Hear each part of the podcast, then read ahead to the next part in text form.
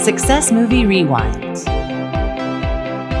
We're looking at movies through a personal development lens, seeing what we can learn. Here's your host, Alex Stevens. Hello, ladies and gentlemen. Welcome to Success Movie Rewind. I'm your host, Alex Stevens. This week, we are watching King Richard, uh, this year's Oscar winner for Will Smith, Best Actor. You may have heard a little something about that. Uh, Mr. Smith not only got headlines for his fantastic performance as Richard Williams, the father of uh, tennis prodigies uh, who went on to be worldwide superstars, Serena and Venus Williams. But of course, there was the, the little scrap with Chris Rock involving Jada Pinkett Smith, Will's wife, and their unconventional relationship. And I'll admit, folks, I thought about going into this in detail on the podcast, maybe breaking down what this role has to say about Will Smith. I even bought his book or the book that uh, I think Mark Manson, many of you probably know him from the, the subtle art of not giving an F, uh, wrote with Will Smith. Uh, I'm going to read that. We're going to watch more Will Smith movies, obviously. Uh, for those of you who are new to the podcast, of course, we watch movies through a personal development lens. We watch blockbusters, we watch modern classics, and soon to be classics like King Richard. And so, of course, we're going to be talking about Will Smith. It's almost a a dereliction of duty. I apologize to, to all of you for not being uh, as up on Will Smith lore as I should be. But I will say I'm above average, I, I think. And I, I'm judging that mostly by uh, the level of detail that I've gotten into in regular conversations with people I know in the post slap era. Uh, but that's taught me, you know, you got to be judicious about this stuff. And so when I was getting ready for this podcast, I I was doing a little research and I was I was reading some stories from you know, some of you may remember when Will and Jada first went on Jada's Facebook show, the the Red Table uh, or Red Table Talk, maybe, to discuss their relationship because there were stories in the press about uh, Jada's relationship with the young up and coming R&B singer August Alsina. Uh, Og, as they called him in that Red Table episode. And I found a New York Post article where, uh, in the aftermath of, of that publicity blitz and press coverage, someone asked August for his take on the situation. And he said something to the effect of, you know, this is what I have to say to anybody who's looking to pick apart other people's personal lives for their entertainment. I've got a suggestion for, for you for the next time you want some entertainment. Here's what you need you need to pick up the Holy Bible. Uh, which I thought I I will admit I I was stunned. I didn't see that coming from Mr. Alsina, but that's the success movie rewind take as well. We're not going to get into that right now. We're going to talk about Will. We might even talk about Will and Jada a little more. But if you wanted those kind of prurient details, I would just say, you know, check our American Pie episode if you think we can't, you know, skate on that kind of ice. We're not here for that. This is a family friendly podcast, a big tent production. So, the other thing we do every week, of course, is we pick uh, three big talking points, three success movie mementos. And we usually accompany these with clips of the movie to get our discussion started. So, with that said, let's break into King Richard. Let's get it popping. Uh, let's talk about our first success movie, Memento. So, to set the stage for this one, you know, the movie, like I said, I believe, uh, if I didn't, uh, the movie is set in the 1990s for most of it. Um, and in the beginning of the movie, the Williams family is a family of tennis prodigies. They're good at tennis, but they live in Compton, California, and they're they don't have a lot of financial resources. Their mother works as a nurse during the day. Uh, King Richard, uh, their father Richard, works as their coach and kind of like I guess I can't tell if they're homeschooled or not, but I think so. Uh, but certainly, like a scholastic supervisor, he's very rigid about them making good grades. Uh, and then he works as a security guard at night. And so what uh, Richard's edge is, I think, is that he's definitely like a classic visionary entrepreneur, maybe even to the point, and the movie does address this, of, uh, you know, being a little too businesslike with his family. He's, he's serious about tennis. He thinks he has a lot of stuff figured out. And, uh, basically he thinks there's a there's a market opening for elite athletes in the youth tennis sphere. And he thinks you know he, he and his wife he mentions were athletes or are athletes uh, in one way but they're older. Uh, and so their their real edge is applying their experience and knowledge to coaching their children. And uh, by learning from the best they think that they'll be able to help their children succeed against the odds in the world of competitive ch- tennis. So let's listen to King Richard kind of describing himself, um, and then we'll hear him interact with one of one of his early interactions in the country club world, and we'll come back and talk about our first success movie, Memento. Where I grew up, Louisiana, City Grove, tennis was not a game peoples played. We was too busy running from the Klan. But here it is. When I'm interested in a thing, I learn it. How it works, how the best peoples in the world do it. And that's what I did with tennis, with the girls. Okay, so you can already tell Richard is kind of his own guy. He's very confident. Uh, he believes in his his autodidacticism.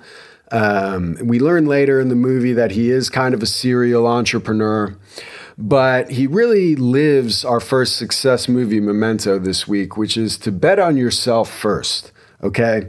Bet on yourself first and bet on what you love first. Bet on your loved ones because you know what you know.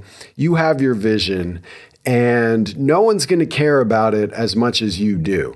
I like, uh, you know, obviously a, a, huge intellectual influence on this podcast you would think, you know, we're talking about youth tennis. I might talk about David Foster Wallace again, but I really think my primary mentor these days and how I view the world, like many people, is in many, for many aspects, of course, Gary Vaynerchuk, Gary V.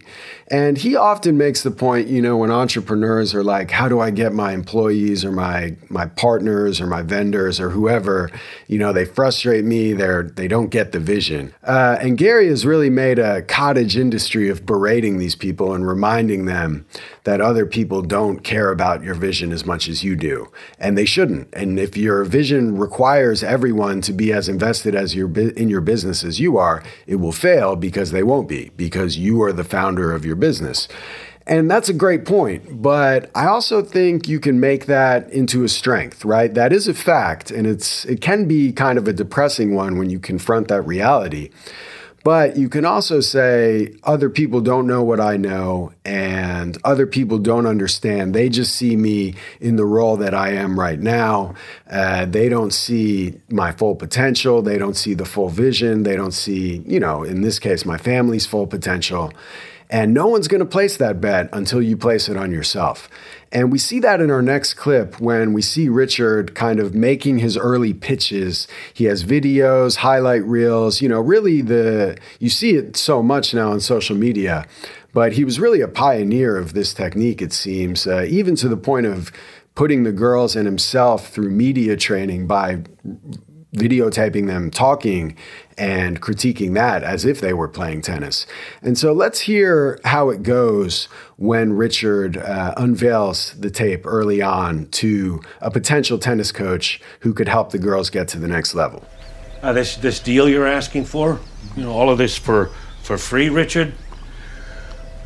Nobody's taking that bet. Know, tennis is a is a technical game. You know, probably one of the most. And, and if you didn't grow up with the game, then yeah, it's like playing the violin. You know, it takes hours and hours a day, you know, year after year of expensive expert instruction just, just to hold the thing right. Yeah, And even then, even for families with unlimited financial resources, the, the chances of achieving the kind of mastery and success that you're talking about, I mean, for one kid, let alone two, it's it's like asking somebody to believe that you got the next two Mozarts living in your house. You know, it's just, it's just very, very unlikely. I'm sorry. That's just my two cents. Yeah. I, uh, maybe you can prove me wrong. Okay. So I like this clip because it really does illustrate the dilemma and the other side of the positive uh, emphasis on our success movie Memento to bet on yourself first. Because, you know, I've worked in regular jobs and I've worked in contexts where I was trying to get a more personal vision off the ground. And I think this clip really drives home kind of the sense in the in, in the ending moments of it of just like, hey, maybe you can prove me wrong. Like I it's not that people want you to fail necessarily, uh, but they, it just doesn't make sense in their business model to make room for you, especially if you're asking them to take on a risk. And so uh, you've got to demonstrate that you believe in whatever you're selling. Uh, including if, if your vision includes uh, the potential of people um, that you've placed bets on them. But this clip also brings home kind of the desperate moments of, uh, I think, that drive many of us. Of feeling like you don't have any other options. Yeah, the the Williams family is not a family of unlimited financial resources. They've gotten their start early, but you don't get the sense that it was. You know, they've they've been practicing with country club professional coaches all their lives or anything like that. And that is what their com- competition has been doing. Um, but when you love something, you see its highest potential. And if you really think you have the next Mozart of whatever it is, you know, the the person in your care uh, is talented at, think about what that means and think about what you owe that person in terms of believing in them and uh, making sure that they flourish to their highest potential. And so it, it really, you know, I think it, it can be uh, an exhortation or an affirmation hey, bet on yourself first today. And that's great. But also, I think in those down moments when no one's betting on you, uh, I think you know, for me, it helps to to remember you've got to bet on yourself. You have a high potential, and that's why you're pursuing those things. And you've got to double down on yourself sometimes, and that doesn't mean you continue to take stupid risks, and it doesn't mean you adjust your you never adjust your plan. But uh, there's a vision in your heart and a drive in your heart to do something different. That's why you're interested in personal development and self improvement. And, you know, if, if you don't pursue that, it's almost as if you're betting against it or you're betting on it being a passing whim or a passing fancy. And I think most of us have done that. There's no shame in that. But when it keeps coming back, you're losing that bet. You're wrong.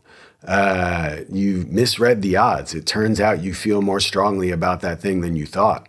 And so, again, uh, it, it's an exercise in self love, it's an exercise in self examination, and it's an exercise in faith. Um, but until you take that leap, uh, it, it's hard to, to start walking down the path that you're meant to walk on. And so, again, bet on yourself first. Uh, that's our first takeaway, our first success movie memento from King Richard. We're going to take a break and then we'll come back. Uh, we'll hear a little more from King Richard and we'll talk about uh, what happens after you bet on yourself first? What happens when you start walking down that path? How do you make sure that you're staying balanced and staying true to your vision? Okay, for our next uh, success movie memento, I wanted to start with the clip this time. Uh, but to set a little context, so obviously that that first coach that Richard visited did not work out. But of course, they do eventually get a coach, and they, they get a series of excellent coaches. And I, the coaches are great. And I don't know much about tennis. I don't really know how sanitized this picture is. I know the Williams family. I think I know. I think, sorry, TC, sorry. I think that the Williams family was involved in the production. Um, and the movie does touch on the fact that this is a very high pressure endeavor for everyone involved. But there's also great, just, you know, we love montages on Success Movie Rewind. We love people getting better, learning th- new things. Just, uh, just seeing people master things just gets me so excited. And so there's there's great training sequences here. Uh, but of course, Richard, like we said, he's a headstrong guy. He does bet on himself. And there's a little bit of insecurity here as he starts to see that other people may have different ways of going about things than he does. So let's take a listen to this uh, this exchange between Richard and one of the the girls' coaches, and we'll come back and talk about what we can take away from this. You just got a little closed up that time. You're doing real good. You just got to keep that stance open. You plant that right foot. What are you doing, Richard? through. That's how you get a little closed up. Richard, up. what are you doing? I'm talking to my daughter. Something wrong with that? No, nothing wrong with that. Except you want me to fix her stance, and I can't do that if you keep telling her to hit open. Well, Paul, ain't no reason to fix something that's not broke. Okay, you've been hollering at the girl all day long to get back to the middle, get back to the middle. That's all I hear you saying. Yet you instructed her to close her stance. That's right. How's she supposed to get back to the middle with her stance all closed up? Okay, if she stay open, she can plant that foot, more power, more speed. That's how she No, get that back is to not the how middle. you get power. You want power in your stroke. You square your shoulders, you close your stance, hold your head right at contact, and blast through it. You do not hit open stance. Okay? Yep. Can we please get back to it? But just keep your mind open, Paul. You know, just in case you're not the smartest Richard, it person would be in really the helpful world. if we could actually hit a few because Okay, I got yeah, about you can hit 18 'em. minutes left, and I'd like to finish this practice. It just don't make no sense what you're saying, Paul. If she keep her stance close, feet Tell you what, Richard, up, Richard, not Richard. gonna be able to get back. I'll get my lesson from you when we're done, okay? But right now, I'd like to focus okay, on Okay, yeah, I keep forgetting you know everything. 17 minutes I now. keep forgetting that. Okay, so I love this clip because it, it's just such a a rich interplay. It's it's a great, you know, just the timing and the rhythm of the scene is great. Uh, the interplay between the two fellas is great. But the dialogue is also fantastic in illustrating so many levels of Richard's journey in this film. Uh, because he really needs, and we all do, uh, but one of the things that he needs to learn in this film is our second success movie, Memento, which is that you've got to be open to the open stance.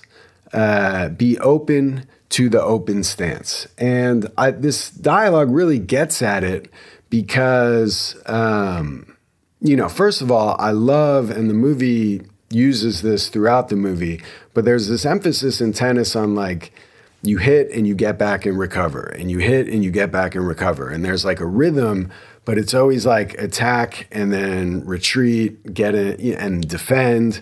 And, you know, it's just the back and forth. And so it makes sense what the coach is saying, you know, when it's time to hit, close up and get your power.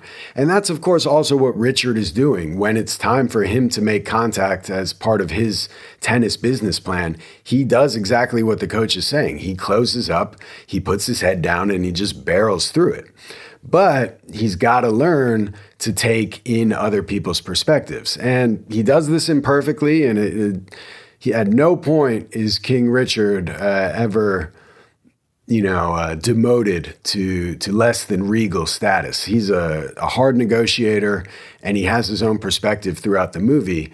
But uh, one thing that the movie does so well, I think, in addressing the question of balance with unconditional love and tough love when a parent is also a teacher or a coach or somebody who may need to point out areas for improvement for somebody that they're also supposed to be loving unconditionally. And, and that's really where Richard has to learn to open his stance. Uh, he has such a unique vision. He takes the unprecedented move of taking these elite child prodigies and upsetting their coaches uh, by doing his own thing with regards to their play schedule and when and how and whether they'll play championships at all, uh, mostly in response to the overwhelming pressure that he sees other youth tennis players succumbing to. And it's really an, an admirable step. But at some point, uh, his desire to protect his girls and his desire to raise them, you know, he says early in the film, he's in the champion raising business. Well, champions compete, and that's dangerous, and you may lose. And so he needs to learn to, fi- to find that balance, and uh, you can't do it in a closed stance necessarily. And part of that uh, means he needs to learn from his daughters and from his family and from his wife, the people who share his vision and who support it, uh, but who love him and love their, their shared mission enough to tell him where his perspective is lacking, lacking or it needs to be updated. And in those moments, uh, the closed stance does you no favors. You, it, and that's the moment where, at least for me, that's when I'm most likely to get into that that headstrong closed stance where information is coming at me that I don't like. Part of my plan did not include people telling me that I was making the kinds of mistakes that I'm making. And you know what? I think they're projecting on me, and I do exactly what King Richard does. Uh, the exact thing that he needs to hear hey, you don't know everything, you may not know everything in the world, is what I say to other people, you know, or what King Richard says to the coach. I may say it to my, my interlocutor.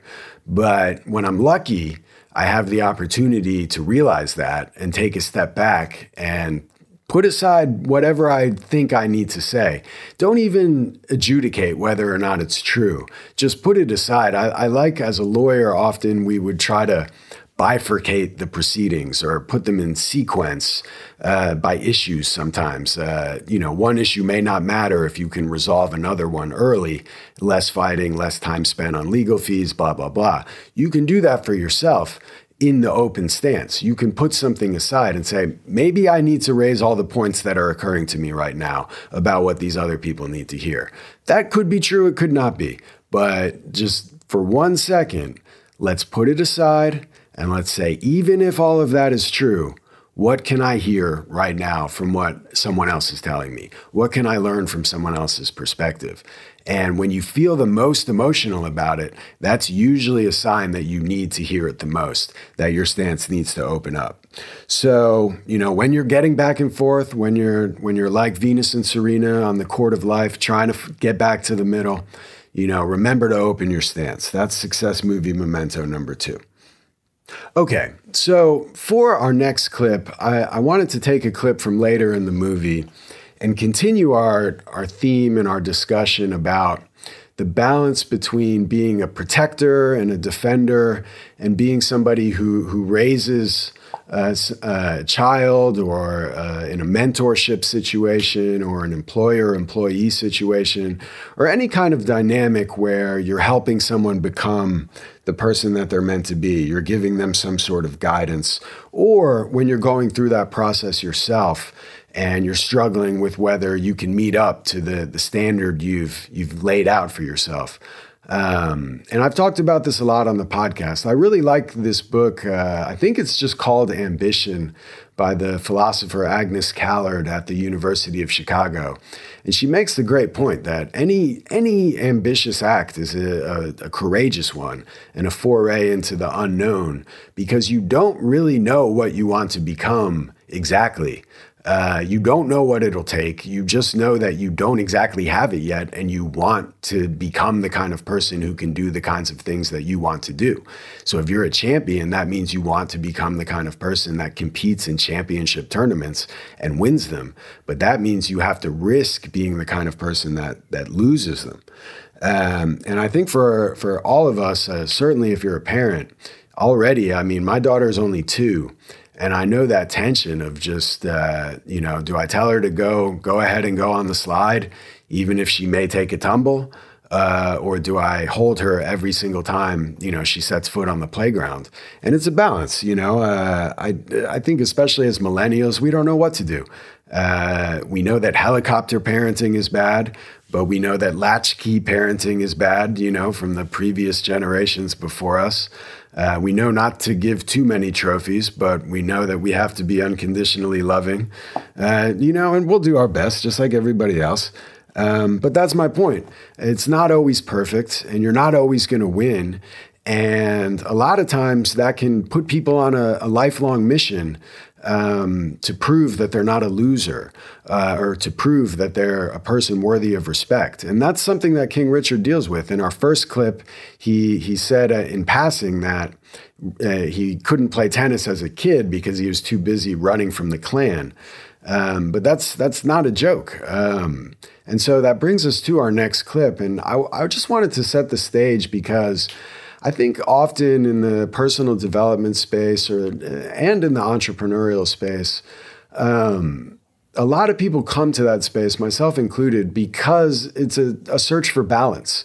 And uh, in, I think ultimately all of these quests are are love based. Like they're either a search for love or a search to, you know, express a, a love that you have, or even if it's it's not that direct, uh, it is an act of love to create something that you think will improve the world rather than just you know going along with the flow and trying to max out material rewards according to whatever the conventional less risky path is. I mean i, I really do think an entrepreneur first and foremost to be successful it is a selfless act um, we often you, you, hear the the emphasis in conversation in the public conversation usually in the defensive sense when people say business owners should pay more taxes or something like that, there's often a rejoinder, well, we took on more risk, and so we should have more reward.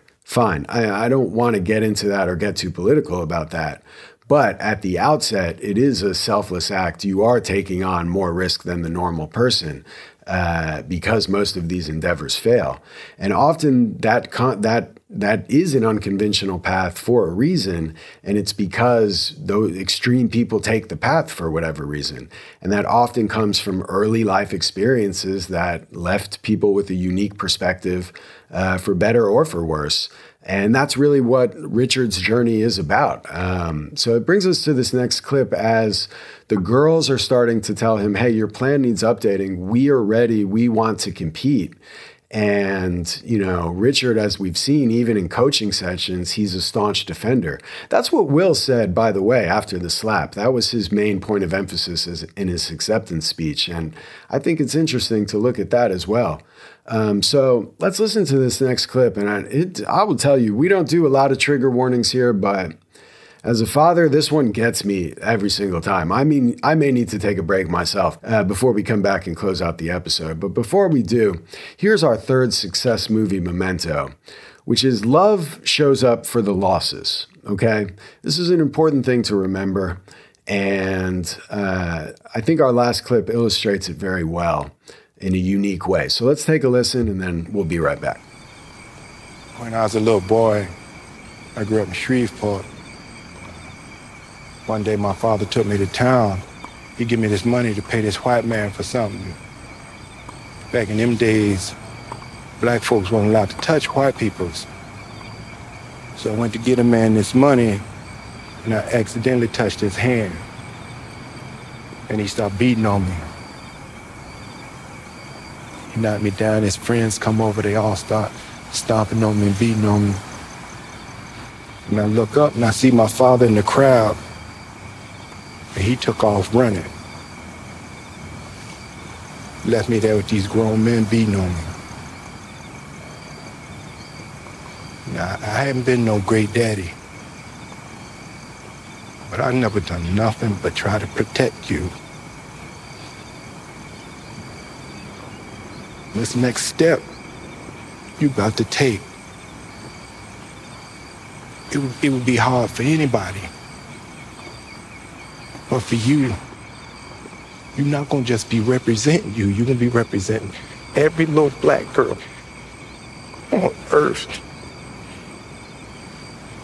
And you're gonna be the one gotta go through that gate. And I just never wanted you to look up and see your daddy running away.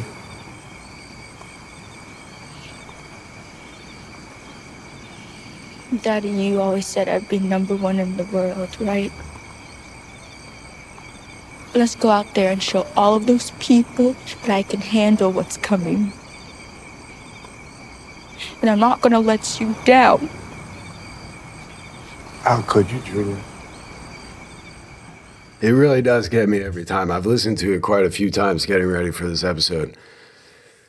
Oh, man. I mean, apologies, folks. Uh, I, I chose this clip. I mean, it's the go to clip. It's the one they played at the Oscars, I think. It's such a moving performance.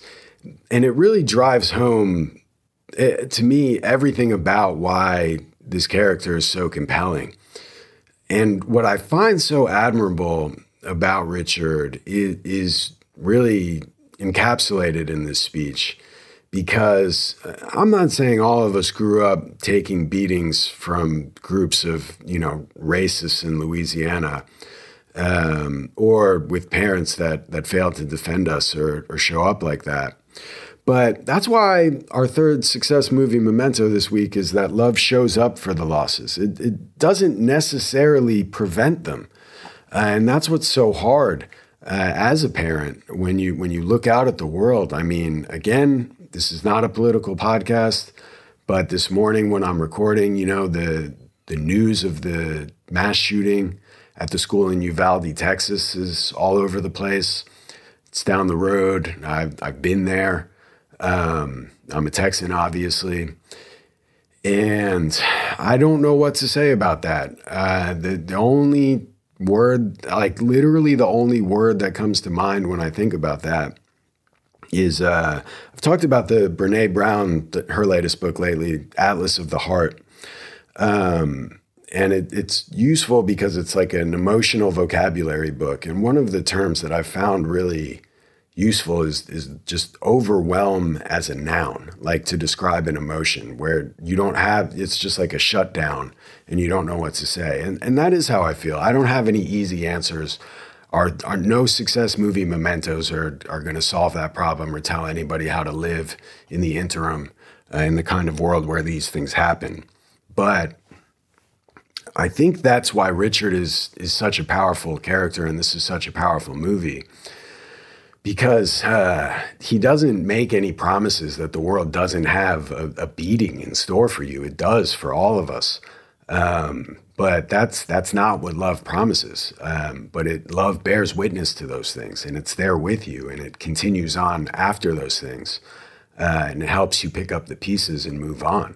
And so that's why I just want to emphasize just whatever losses you're going through. I mean Hopefully, they're nothing as tragic as what we're seeing in the news, but we're all facing tragedy of some time, of some kind at one time or another, and even worse, our loved ones are. And we can try to prevent it as much as we can, uh, but another great tragedy is uh, being so protective that you become overbalanced in that regard, and uh, you know fail to help somebody thrive. And I think in those cases, you know, whether it's looking back on your own life where where loved ones maybe you felt like they could have shown up or differently or at all, or whether you've you've got regrets of your own, or whether you're looking out at an uncertain future and wondering if you're going to be enough. And for me, just a lifetime of evidence is clear that the answer in a in the a very real sense is no me by myself, my limited perceptions and abilities is the only guarantee is that I will take loss after loss after loss. But I still count my life as a series of victories because I have people and projects and values that I love and hold dear in my life, uh, that are in my life currently, uh, and that have been in my life before. And I can think back to times when, figuratively or, you know, literally, I am from New Jersey. Uh, I've gotten in scraps, I've taken losses, uh, both by myself and with other people. And I think, you know, I hope none of us have to face down actually watching someone we love experience physical violence and feeling like all we can do is be there for them uh, when it's over.